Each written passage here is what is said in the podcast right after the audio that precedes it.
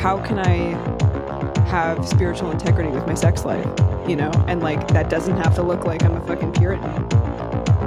So that's why, I mean, I'm curious to ask other people about what their experience is with it, you know? What does others' healing look like?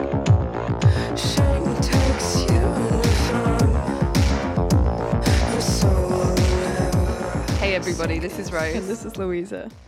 And you're listening to Sober Sex. I made a promise to myself, just stop not listening. What it looks like now is that I make conscious choices around my sexuality. It started with putting down the substances, really, and starting to listen. And the listening to my body has changed.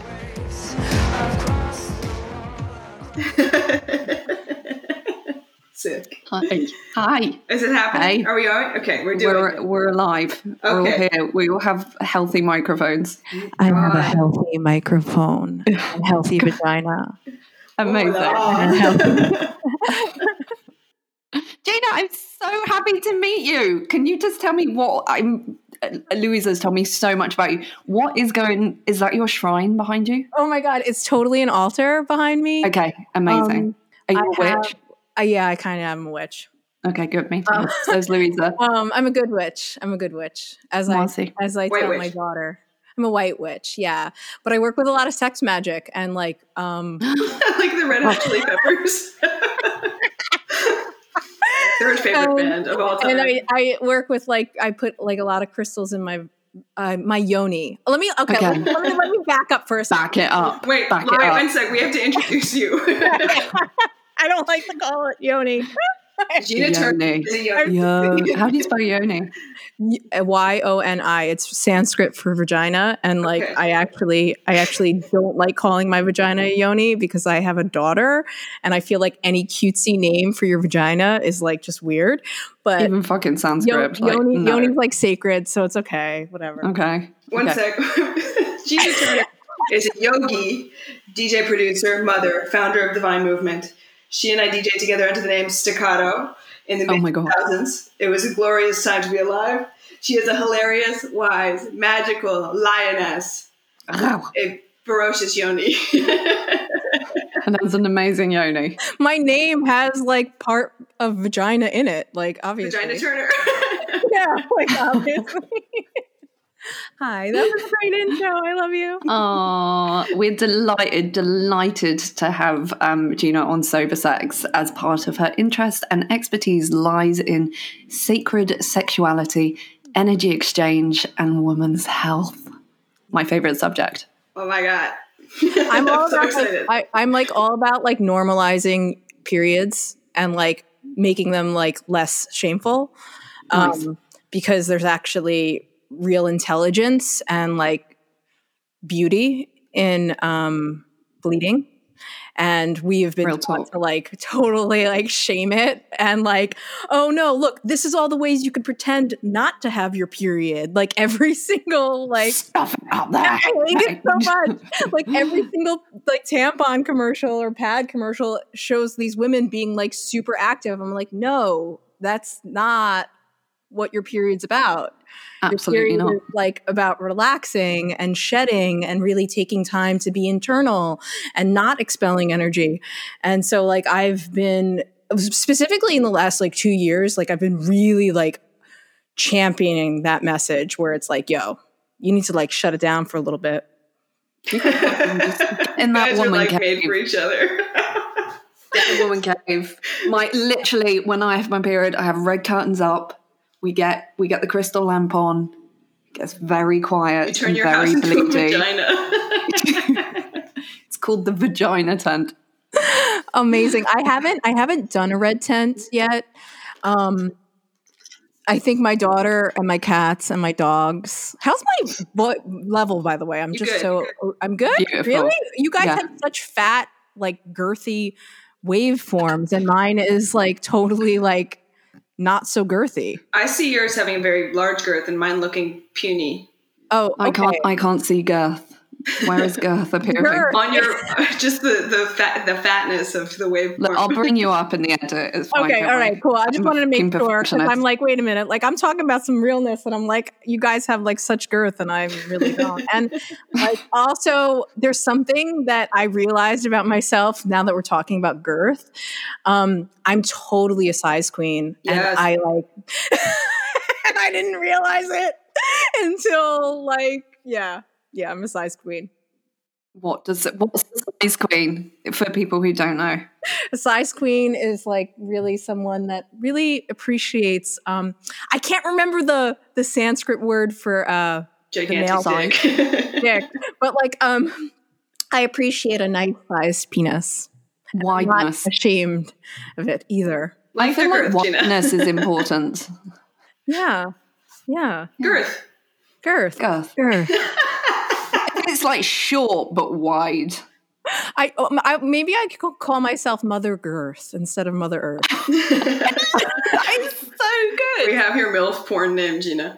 Oh my god. Okay, dude. I've been watching porn lately. Tell us about that. Yeah. Good. And okay, so here's the thing. Like, porn is tricky for me. Especially since I've like really embraced like energy exchange and like sacred sexuality, like I should only be energy exchanging with my partner, right?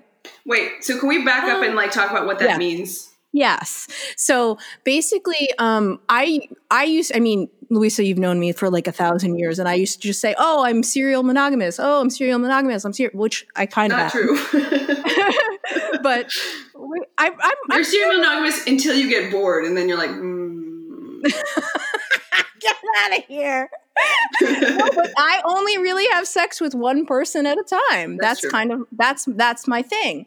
And so like, that's kind of, I've always like growing up, I was like, oh, I just like to be with one person. Like I'm a monogamous kind of person, you know?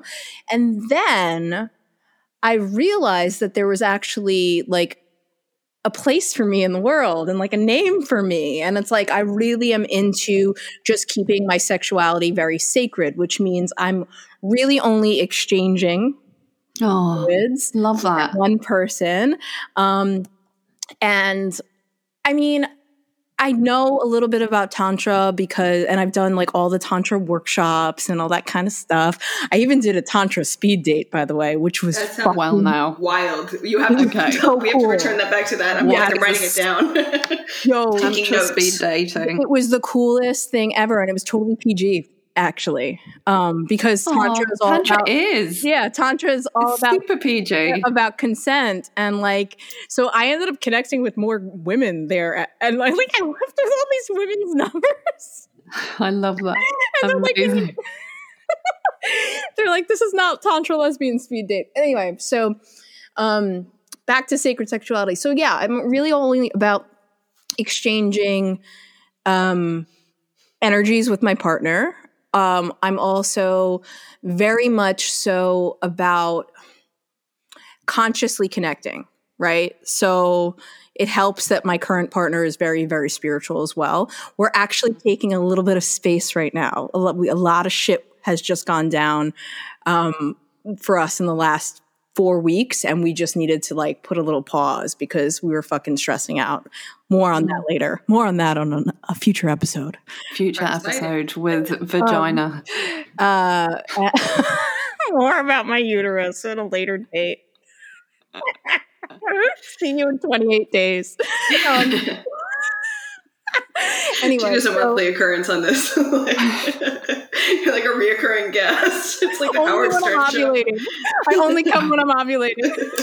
I'm a bitch when I'm ovulating as well. Is anyone else a fucking bitch when they're ovulating? So pretty when I'm ovulating. Really? I fucking love myself. I'm like, oh, you look good. I smell good. My partner can smell when I'm ovulating. Like, oh wow, like wolves. Yeah, no, because there's science behind that. So this is amazing. You release like sexy pheromones when you're ovulating. I just release anger. You look prettier. Really? Yeah, and I'm really good right at the end of my period. Like right now, I feel like I'm at my freest because I've just like shed the blood, and I'm like, feeling like Kate Bush. What are your thoughts on period sex? Just out of curiosity. Love hurts. Bit weird.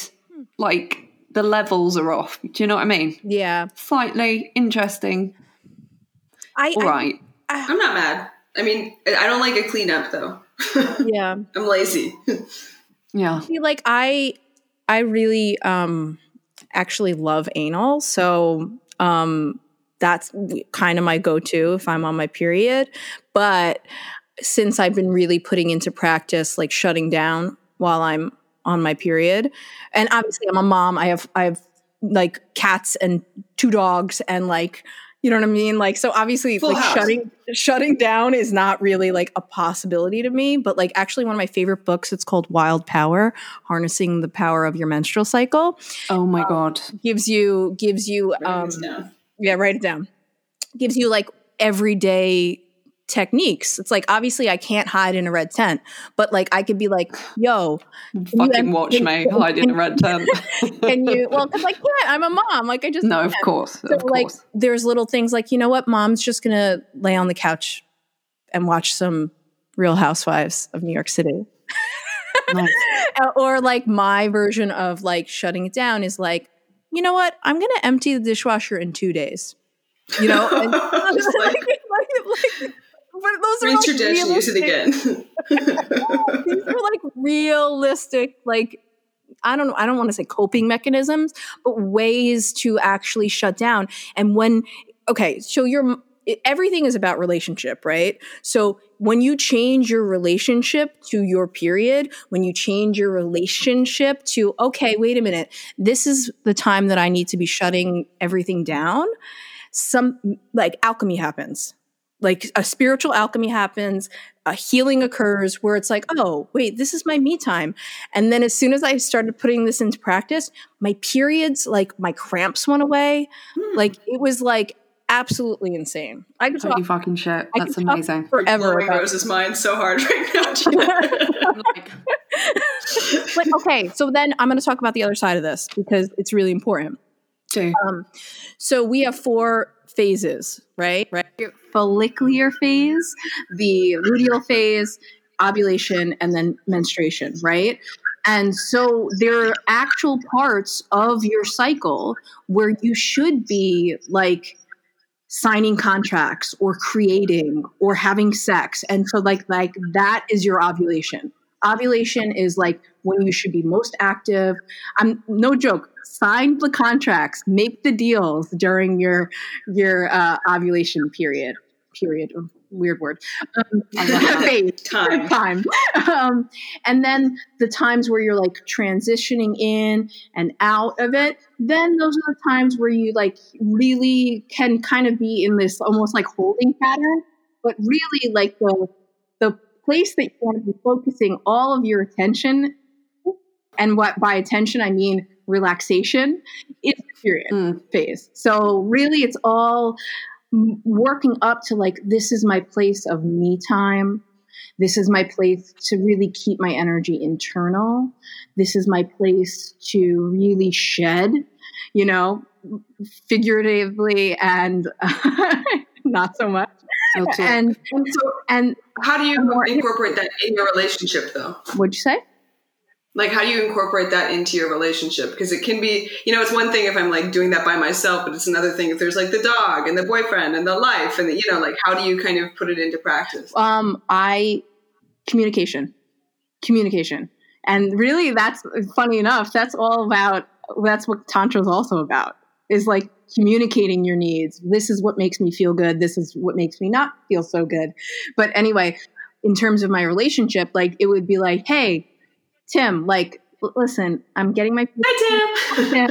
I'm getting my period in a couple days, and you know, I'm just going to need a little bit extra help around the house. So if you could like hang with Evelina a little bit more, or like change the litter box, or whatever you know your version of that is, and then it's like it's amazing what happens. Because then he gets the space that he needs to kind of be more internal. And then, I know. And then when I come out of the metaphorical red tent, then it's like on and pop. And, you know? Yeah. And because you've both taken the time you need. he can like feel like it's okay for him to ask for space. You can ask, you know, I love this shit. This is all, we talk about this in our very first episode around like how intimacy looks for us today. And like, I definitely have, I completely relate with you on that with my partner. That's exactly it. It's so good when you cut each other slack, you build intimacy on like so many. Yeah. And you know, that's really fucking, it's so funny you just said that. Like, it's a real challenge for me because I grew up with a very turbulent father who would give me something and then take it away, and give me something and then take it away. So, ouch, so of course, I'm like really look for like solid foundations and like commitments and all the stuff. And like, I, of course, my greatest healing relationship is the one I'm in now. And okay, wait, I'm going to say they were all healing for different reasons, but this one is a real big one where I'm like healing daddy issues because Tim likes to be free. He likes to be like flying by the seat of the pants. Like, oh, wait, like I'll give you an example. I got my dog. I literally adopted my dog Coco. You got like 2 dogs in 2 weeks. I adopted 2 dogs within 2 months of each other. I'm a maniac, but they're awesome. They're crazy right now because like, obviously they're both puppies. They'd be terrorizing everything right now. So I adopt Coco and I'm like, okay, Tim like greets me at the door. He's all excited, you know? And I'm like, let me show her where her crate is. Let me show her where her water is. Let me show her where everything is so she knows and that she can feel safe. Tim's like, nah, just like let her feel out the room. Let her like feel out the space. Like, yeah. And I'm like, no. But then we like, because we know this about each other, we're in Kabbalah, it would be Hesed and Gevora. Kabbalah is like all about states of consciousness. Hesed is all about flow, water, like just like this like creative energy, right? And Gevora is like the shore. So it's like the water needs the shore, right? So Gevora is about structure, boundary, discipline, like the fire that forges new form. But Hesed and Gevora, that water needs the shore, otherwise you'll have a flood, you know? Right. So, yeah. So you're the shore. I'm the shore. And Tim's like, and Tim is the flood. So this is the greatest healer for me, not only because he is actually a spiritual healer, but like that's what his job is. Actually, but because he reminds me of my dad so much, where it's like, I tend to not feel so safe. You know, because I feel like that chaotic, like, oh no, it's going to change at any moment. So like, I've had to really work on like myself and, being able to be, I'm comfortable on my own a little bit, you know? Mm. Whew, that was a lot. Or it sounds like more kind of able to hold yourself in a place of security, no matter what's going on. So he can still be him because he's not your dad, you know, like he is his own person with his own shit. Yeah. But it sounds like in order for that to feel safe for you, you got to have like a lot of internal security. Oh, amen, sister. So proud of you. It's a lot. And there's been a lot of turbulence, man. Like we've had some real serious ups and some real serious downs. Like, I don't know if you guys like subscribe to the twin flame thing. But what is twin flame? No, but I need to know about it. Oh, I feel so. Okay. So are you blocking my twin flame, Gina?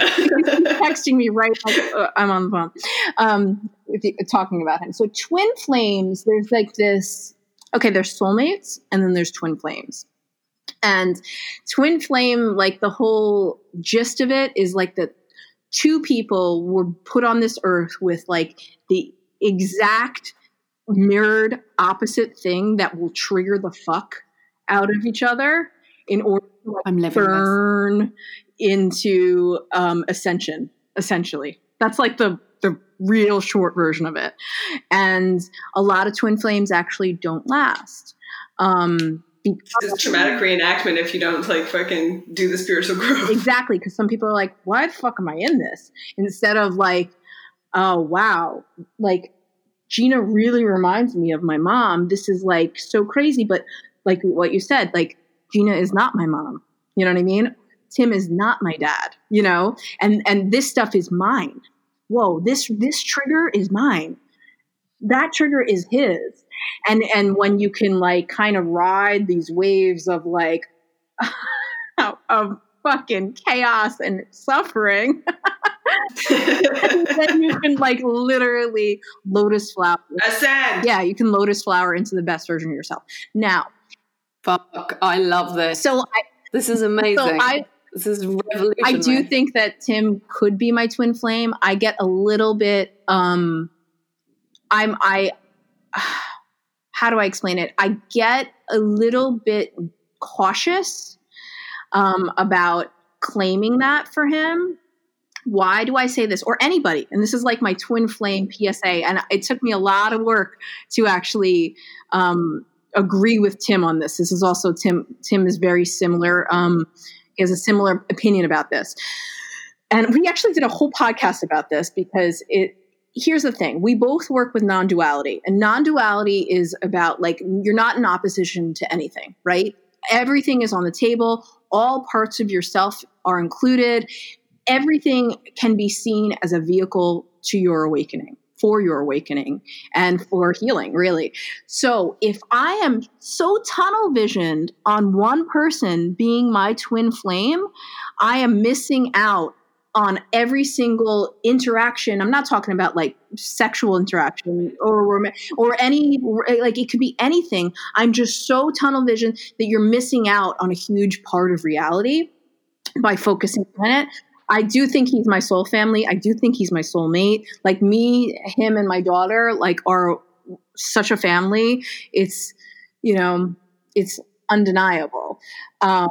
But twin flame is a really fun Google search, and like, I'm googling the shit out. There are a lot of twin flamers out there that are like believe that celebrities are their twin flame. I actually have.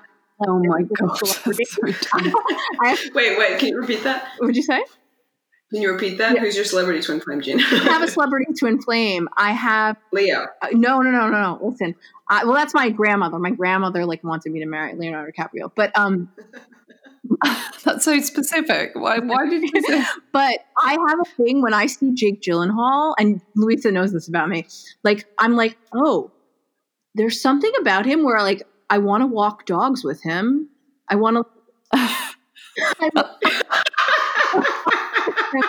I can't deny it. Like, I'm like, Jake, what is it about you? Where like, I don't think he's my twin flame, but I think that if we ever met, there would be like this thing where we're like, oh, totally. I had this about Alan Rickman. Do you guys know who that is? It's Snape from fucking... Snape. Like, he was in a lot of things before he was in Snape. He's like this amazing British actor. And I actually met him and I was just like, oh, we know each other. Yeah. And he was like, what the fuck you doing, crazy bitch? Here's the thing. I believe that we're, as women especially, we're intuitive creatures. And if you have a feeling like that about Alan Rick, that's like, whatever. It's his loss that he can't see that you guys have had many lives together. Same with Jake Gyllenhaal. Dude, Jake, I'm telling you, like, there's something about him, like, he feels like soul family. Like, but there's no, like, it's not like a sexual thing with him. I've never, like, wanted to, like, fucking make out with him. It's like, I want to go to the dog park with our puggles because I also have a puggle. He had one that passed away. R.I.P. Puggle. Louisa, who's your twin flame? Louisa, who's my celebrity twin flame? Great question. For a while, it was Anthony Hopkins, but then I saw him in an AA meeting. Wait, I just broke his anonymity. Sorry, Tony. And he had like mustard on his shirt, and he was like, Tony, alcoholic. And I was just like, wow. I just want you to be my like grandpa, uncle. You're not my twin flame. You're my dad. Everything. Your soul family. I get it. Yeah. Yeah. Wait, so let's go back and kind of start with the seed of the Gina Turner as we know and love her. So what were some of the messages that you received about like sex and sexuality from an early age? Oh my gosh. Okay. So first of all, I grew up in a very sex positive house with my mom and not so sex positive with my dad. However, my dad's a babe and like he was always dating hot women. So, I knew something was going on, but also, Gina, wait, your dad's a chiropractor, correct? Yes. Rose and I have been discussing, osteopaths and chiropractors being incredibly attractive. You need to keep your dad the fuck away from us because we will. Yeah, my dad looks like Harrison Ford kind of deal. Like, what do you see with chiropractors and osteopaths looking like these people? Oh my God. The other gross part, my dad has giant hands. And since we're all sock queens here, we know what that means. And I'm like, damn it, Dad. But this being said, my mom is openly bisexual, has been with women more so than men kind of deal, even though she's been married a few times.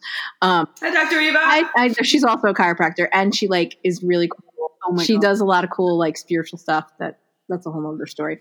But I got to be honest, when because you guys sent me a little bit of a teaser what questions you were going to ask me, that question stumped me a little bit. I'm like, oh wait, I remember very specifically living in Long Island, and I had this – oh, my God, I can't believe I'm saying this on a podcast. Say it. White – I'm sorry, Mom. Sorry that I'm ruining this stuffed animal for you. I had this white and black, one of those Siegfried and Roy tigers, the snow tigers. And it was life size because I was young. And I remember masturbating on it all the time. Literally being the fucking tiger. And then, I know. And then I was like, oh my God, this feels really good. And so then I had a little TV room and I had a TV in my room, and the porn channel, because it was the cable that you screw in. The porn channel we obviously didn't get, but it was all half snow, and you sometimes you can hear the audio. And I remember watching porn, the Playboy channel or whatever it was, and getting a couple glimpses of a tit. And I gotta say, circles back to talk about how I've been watching porn lately. This is a new thing. I started finding really porn that I like, where it's passionate kissing and deep kissing and really I can't watch tantra porn. That just didn't do it for me. But there's something about when I could tell there's a real connection between two people. I'm like, hell yeah. And this is a new development for me because I used to be strictly lesbian porn only, because I didn't want to see a dick that wasn't my partner's dick.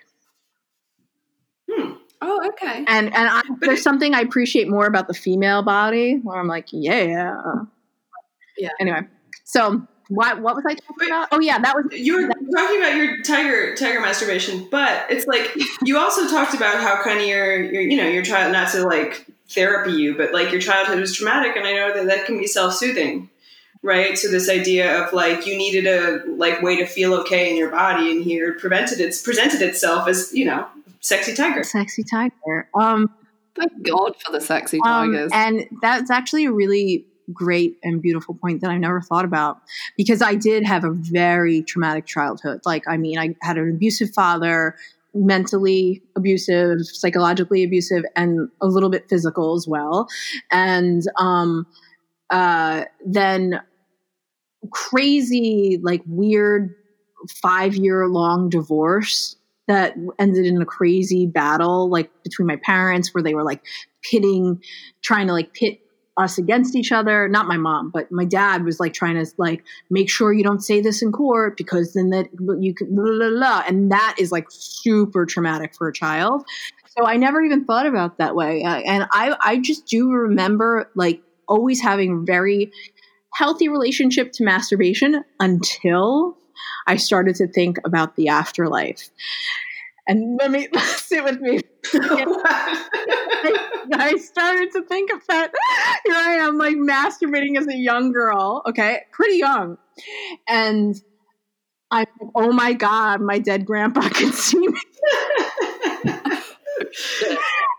I'm like, oh, my dead grandpa can see me. He's judging me. Like, so you were like, the ghosts have an issue with this. I better stop. Oh, man. Oh, Gina. I'm sorry that happened. But then I was like, I'll just do it really quick. And so I just got really quick. This was a great question for me to think about, because I knew that it was going to be one that I'm like, wow, I'm going to share something I've never shared before. Unpacking. Yeah, totally. Oh. That's fantastic. I fucking love that. Oh my God. So what transpired to bring you into this place of your current sexual evolution? Right.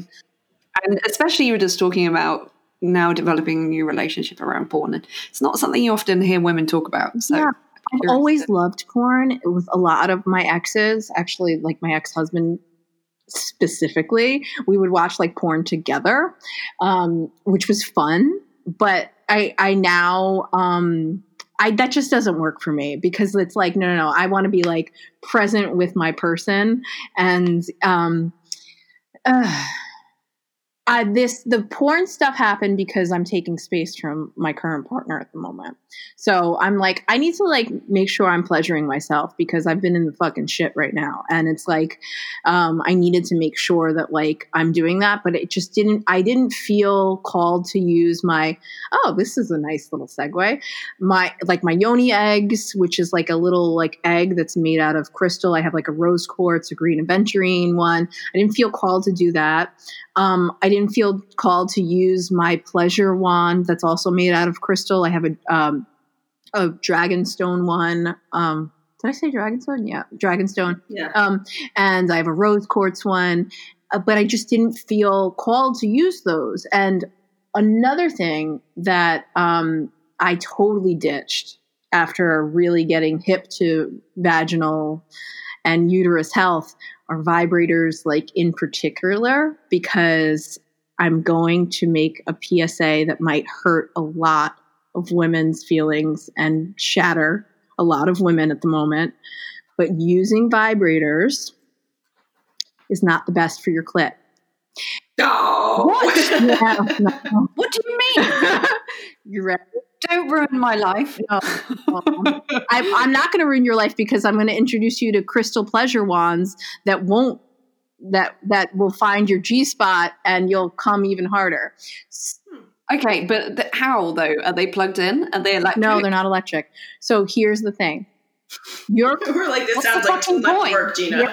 Yeah. Listen, just hear me out. Your clit has very, very sensitive nerve endings, right? And if you're taking a fucking sledgehammer to it, you're actually killing the little nerve endings that can cause you to orgasm by your clit.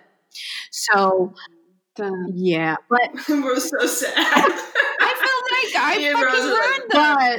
I'm putting drugs on my clit. Yeah. Man, this is super broken. So it could like actually hinder you from coming without a vibrator, which it's just something to think about. Do you guys want to see my pleasure wand?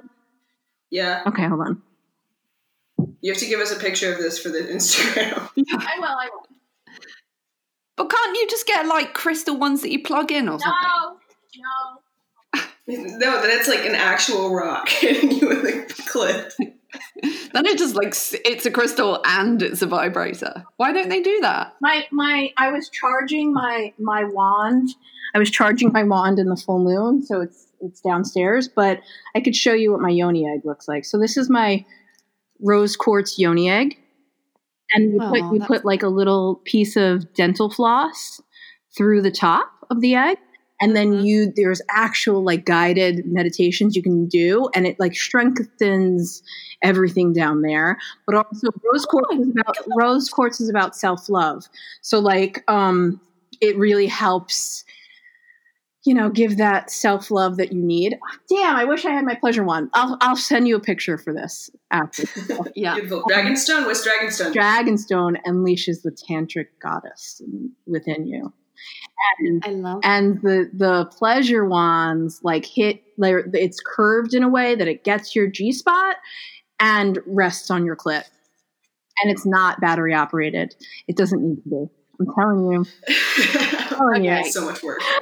I felt like I wish there was a place that you could, like, try vibrators before you buy them, but obviously that's not going to fucking work, is it? So you always, like, my experience has been that you always, like, buy the vibrator and you're like, oh, I just spent all this fucking money. It's a piece of shit. Yeah, it doesn't really fucking do the job or whatever. Like, I'm not going to buy another one for 3 years. Do you know what I mean? Totally. So that's my negative, but now I'm more dedicated. I don't want to fucking wear these nerve endings out. So honestly, there's no, it's not too late is what I'm here to tell you. I feel like I bought myself more time because I got my first vibrator when I was like 30.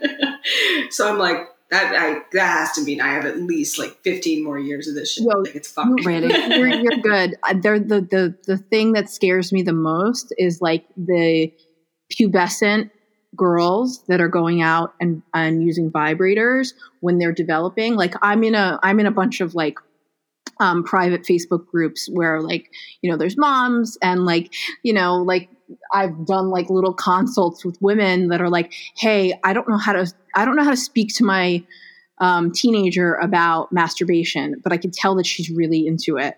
And I'm like, I felt like I saved the world by saving one child, one teenager, from not using a vibrator. That's the scary thing. We didn't have access to fucking vibrators when we were. No. You know what I mean? But did we do damage? Because I also had the thing with the toys, the rubbing with the toys thing. Like, it was just like, I mean, I don't know what it was. I had this like snail and it was like, anyway.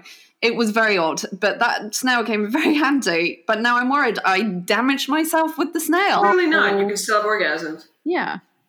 Yes. But I mean, it's interesting though, because we talk about like, I think we talk about like death grip syndrome for dudes a lot. Like, if they get too used to masturbating with their own hand, then it's difficult to come with women. Like, this is not strange. So it's suggested actually that they use like a fleshlight or something, because it prevents gripping too tight, which is like, you know, a vaginal wall cannot grip like a fist. Totally. I hope not. I have I want to make sure I say, because you just reminded me so much of what I need to say about that. As women, we are taught, oh, the tighter you are, the better. Like, I remember like being a teenager and like talking to my girls about like sex and stuff like that. And they were like, make sure you like do the Kegel, because then it'll feel better for him. Now I'm going to fucking blow the doors down on this one. Yes, Gina. So if we're talking about sacred sexuality here. So, right. If a man goes to penetrate or enter a vagina and he feels like tight resistance, what do you think he feels mentally? Oh shit. Rejection? Yep.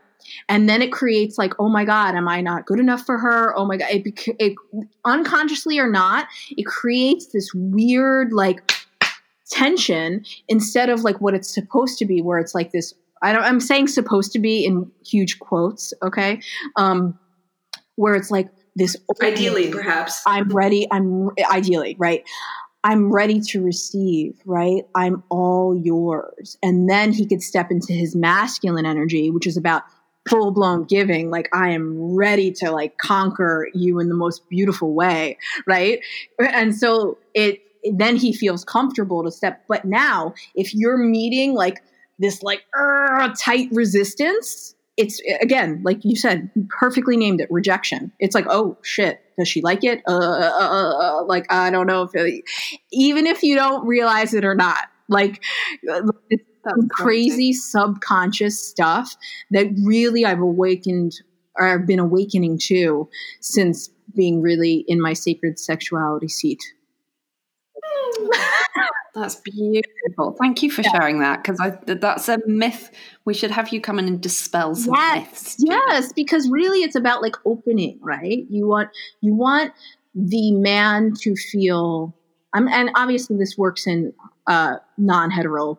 How does that work for anus? I'm talking about yoni specifically here, but like, okay, back to yoni. Feel like safe to give, you know what I mean? Like welcome. The really the feminine energy is all about this nurturing welcome aboard, you know. Like not like, no, the doors are locked and you're stuck. Like there, and then there can be an actual really beautiful exchange. Yeah, I love that. Wow, gosh, that's so beautiful.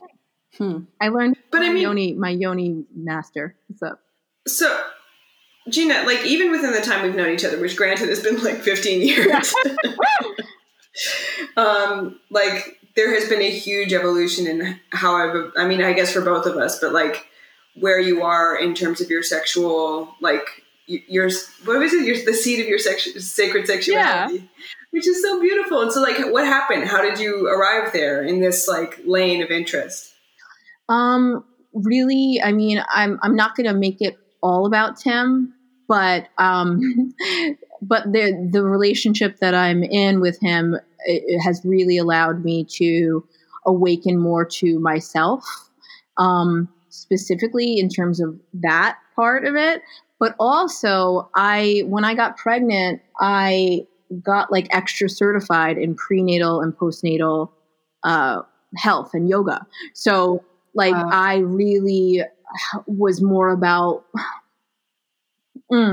like kind of supporting women. And then what happens is you need to learn how to support yourself in a really conscious way.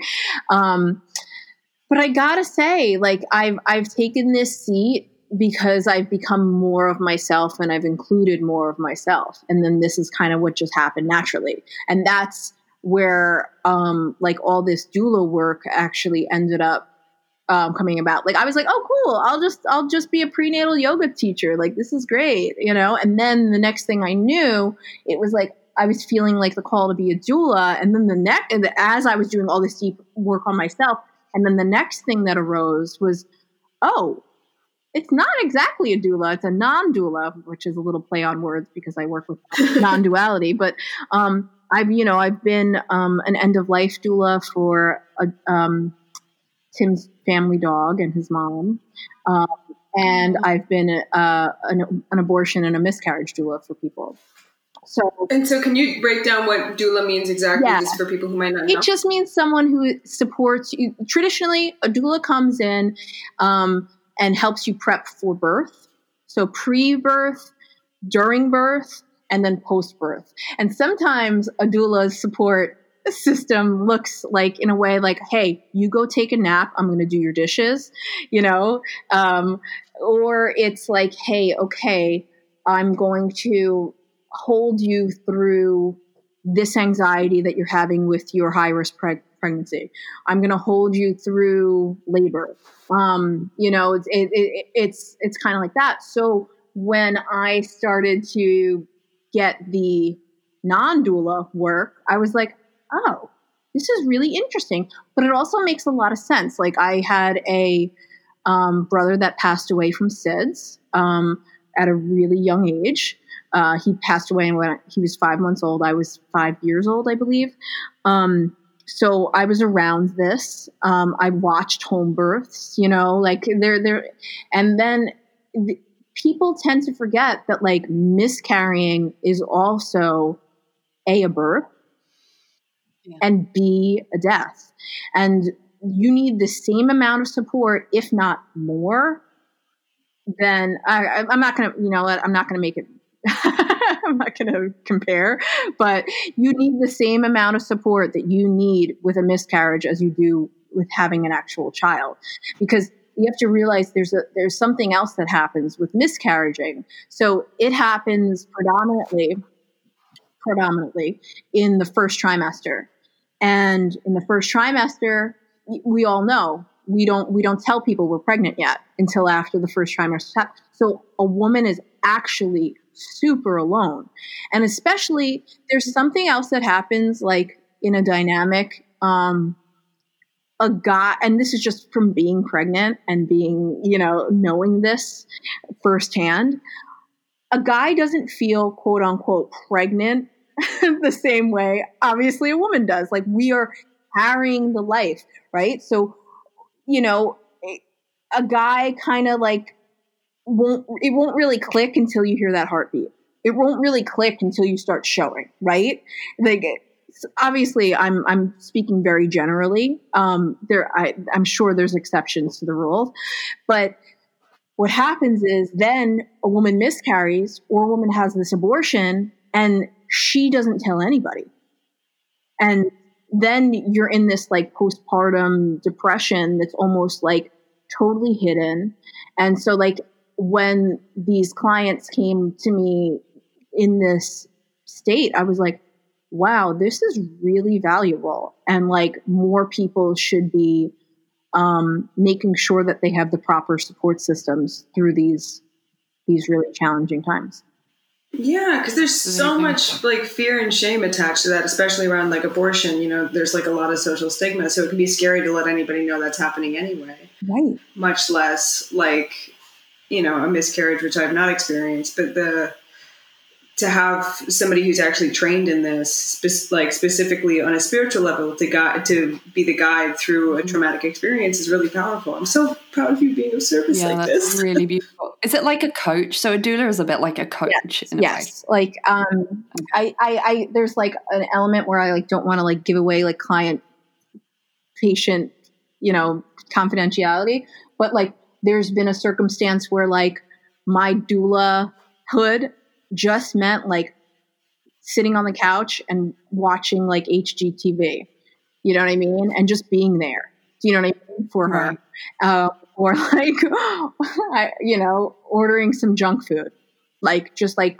ordering junk food for her, that's what she wanted. And I'm like, okay, like, or taking care of business, or it's like, hey, before you make this decision, let's make sure that you're making this decision for yourself. Because that, and in what ways and what kind of questions, I'm curious, do you ask to make sure that literally I would just say that I would say, hey, what's driving you to make this decision?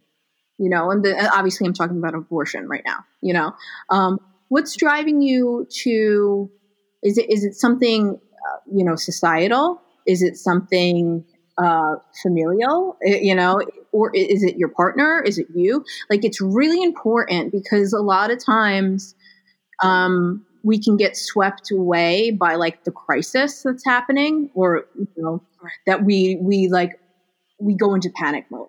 And I've been there firsthand where I was like, I mean, this is a big reason why Tim and I are taking space right now, because I was in a state of panic. We were dealing with a big crisis this last month.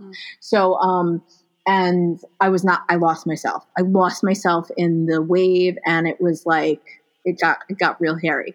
And I think he lost himself too. I'll speak for both of us there. Well, especially when it is, you already are feeling so emotional because like the hormonal roller coaster of pregnancy, and it's just like, it's very difficult to tell which way is up. So to have somebody who's like anchored with experience must be super, super, super helpful. Yeah. And sometimes it's just like someone to listen, like I said, or someone like to like, hey, am I crazy for like Googling this? I'm like, well, my number one thing that I say to all my prenatal yoga students, to everyone, I'm like, stop Googling. And, without going too much into my own crisis, I could not take my own motherfucking advice this month. I have been Googling like a motherfucker. But guess what I did? A couple days ago, I called a doula of my own, and I was like, yo, I need some help because I cannot take my own advice. But that's the case with anything. I have the best advice for yoga students, like on how to embody their spirituality, right? Oh my gosh, it's not about getting yourself into a pretzel. It's about, yoga is about doing dishes. I'm not fucking doing dishes on my day off. Like, you fucking get. Meanwhile, you're like on your day off getting into a pretzel. Watch this. Watch my bird of paradise. Anyway, so yeah, there. Thank you for sharing that with us. So it sounds like this relationship with Tim, or the relationship you're in currently, has been quite transformative. Has been quite transformative. Can you break down what your sex ideal is for us, and who do you want to be in a romantic relationship? My sex ideal, like for myself, or yeah, yourself, and like who do you want to show up as in your couple? Myself, fully and completely. Like, if I have to change myself in any way, shape, or form, it fucking turns me off. I haven't worn makeup really in a really long time, and that was I'm letting my natural hair grow out. I have like all these grays, and it was a really important part of my healing journey post my divorce that I've been very open about, because I felt like I always had to change myself, and I like couldn't be myself in my marriage before this.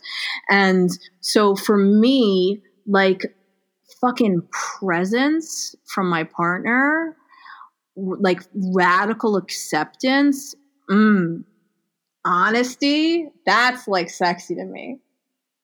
Real talk. That's so beautiful. I'm so proud of you, Gina. Like, oh my gosh, like I have like this crazy scar because, long story, but my C-section, whatever, it's like a whole, it's like wider than it should be. And I remember like one of the first times I was like sexually intimate with Tim. I've known him since I'm in high school, but like one of the first times we were sexually intimate, he's like, I like it. I like your scar. And I was like, really? And so like, even like something is so silly like that, like I was like, all right, like, yeah. And then I'm able to like really just like be me. And that authenticity is fucking key in sex, you know? Hell yeah. So. Hell yes. Oh, that's gorgeous. Thanks, guys. I'm really healing because I'm kind of like focusing on being separate from Tim at the moment. So like to actually drop into like the real beautiful things that I really love about our relationship, and things that are like, it's actually really, it's really healing, but also I'm going to stick to my guns and be very boundaried after this. You know what I mean? Because I need to like make sure that I have healthy boundaries for myself in order for me to fucking heal. Well, that sounds like super recovered, you know, like that sounds incredibly well. And I know that you wanted to kind of touch on some like recovery shit. Yeah. And what that looks like, or what that means for you today, like in and out of your sex life. Yeah. Wow. So, okay. It's so fucking crazy. I hang around a lot of sober people. Yeah. I worked the Al-Anon program recently. This is a more recent development. I have a lot of different qualifiers for the Al-Anon program, but that's not what I'm talking about. But I never fucking looked at my own addictions because they were so fucking blatantly in my fucking face that it was like, holy shit. So, and mine's a little bit a tricky one because it's not drugs, it's not alcohol. Like, I don't like drinking. I'm down with plant medicine these days, but like in a very sacred way, not like in a recreational, like let's get fucked up way. However, food is my vice. I have been an emotional eater my entire life. And it's fucking weird because when you're violently bulimic, or when you're violently anorexic, or when you're like, you know, morbidly obese, or when you're all those things, like it's easy to see like, oh shit, I have an eating disorder, right? But when you turn to food when you're really, really happy, or you turn to food when you're really, really sad, and you're eating enough food for like six people in one sitting, but then you're normal the rest of the time, like It's just a little binge. You don't see it as a disorder, right? You don't see it as a fucking problem. You don't see it as an addiction. And the other thing is, we need food to survive. So you can't be really abstinent. Exactly. And when you're abstinent, guess what? I'm going to be just straight up with what my food issue is. I'm a binger and then a restrictor. I don't throw up my food. I don't, I'm still eating. I'm not orthorexic. Like, you know what I mean? So like mine is like super hidden. It's like, oh no, she's just on a juice cleanse this week. You know what I mean? Yo, like, oh my God. Gina and I toured together for the better part of like 3 years, and I was in like peak eating disorder. So like Gina couldn't, like, I couldn't tell Gina shit, because I was like definitely starving myself at that point. But I remember you going on like 3-day, like not eating, like you're like, I'm having one meal a day for the next 2 weeks. And I was like, cool. Sounds good. Sounds fun. Sounds normal. Sounds like it's going to make me look normalish. So it's interesting too, because I do feel like women's relationships with each other often, like if we're both sick, then we feed each other sickness. Yeah. Like diet culture is that, and it sounds like you've done a lot of hard work on kind of healing your relationship with food. Yeah. It's been really tough. I mean, I could cry every time I think about it, because it's like, it feels like it's never going to be over. Like, I feel like this is something that I'm going to deal with the rest of my fucking life. I mean, I had a really traumatic 36 hours leading up to this podcast. So healing that I'm here, by the way. We love you so much. And I felt myself like, I'm like, oh shit. I'm like, I opened Uber Eats, you know what I mean? And I'm like, here comes the binge, here it comes.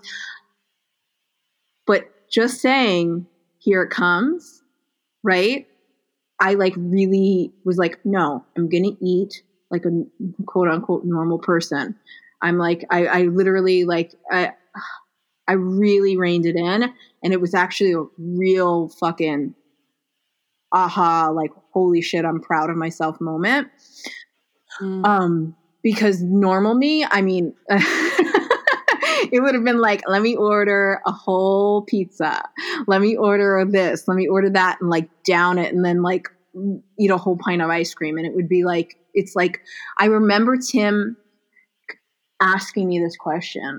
And it was the time that he kind of like took it in, like, oh wait, this is actually an issue for her. He was like, how stoned do you have to be? Like, he was asking like a normal question, like, how stoned on weed do you have to be to eat a whole pizza and then a penne vodka and then a pint of ice cream? I'm like, actually, that's what makes me feel high. And he was like, oh shit. Like, so I would do it sober to feel that rush. Yeah. To feel that, oh my God, there's nothing like a binge. There's nothing like, I mean, I feel like I'm glorifying it right now, but it feels so good, and you get high from it. Do you have shame about it? When you binge, or you just go into, do you just like straight into restriction? I do have shame about it.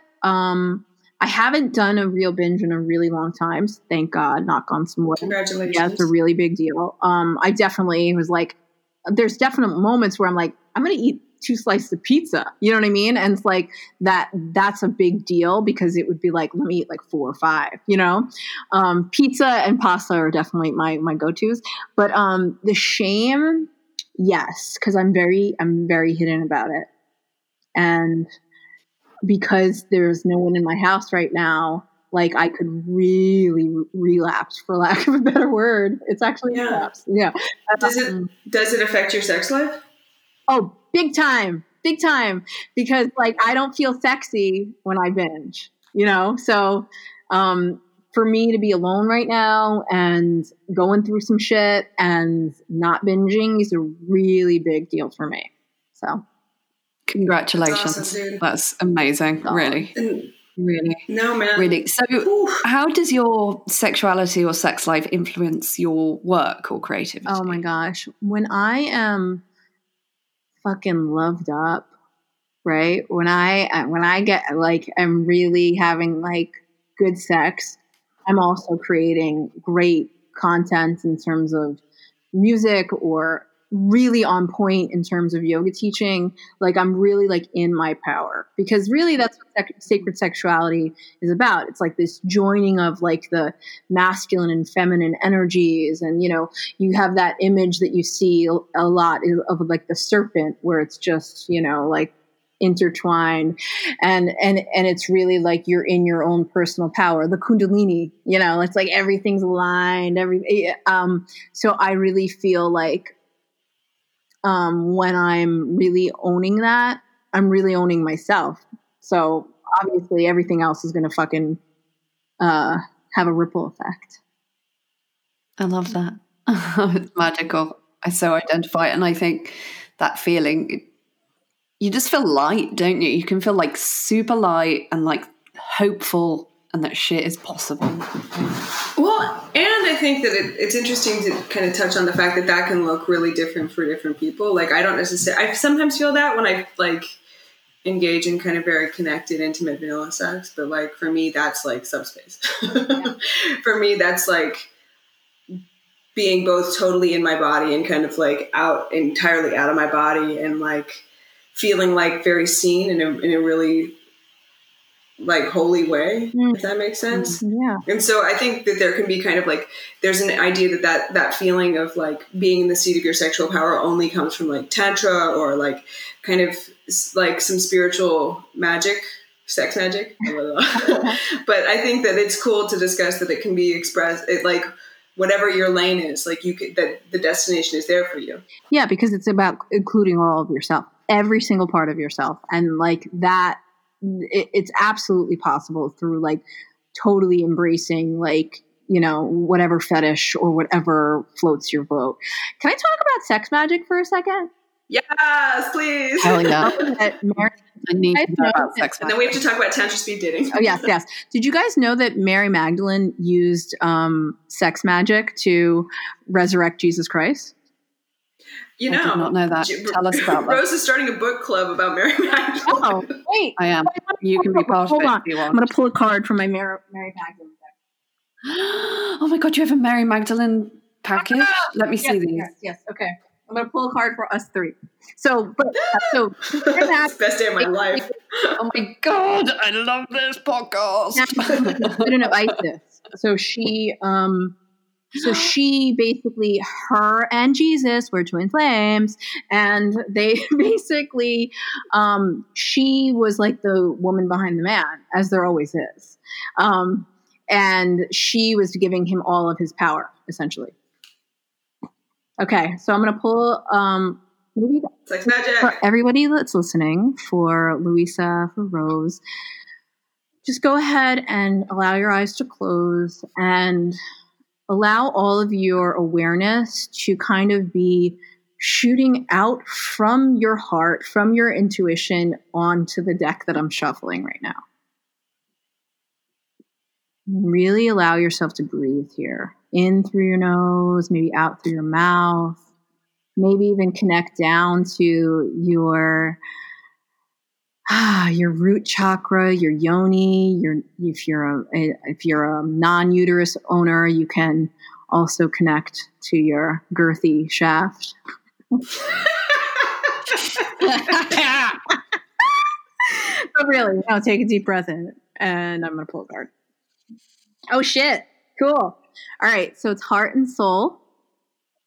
Oh my God! So this deck found me. I got to tell the story.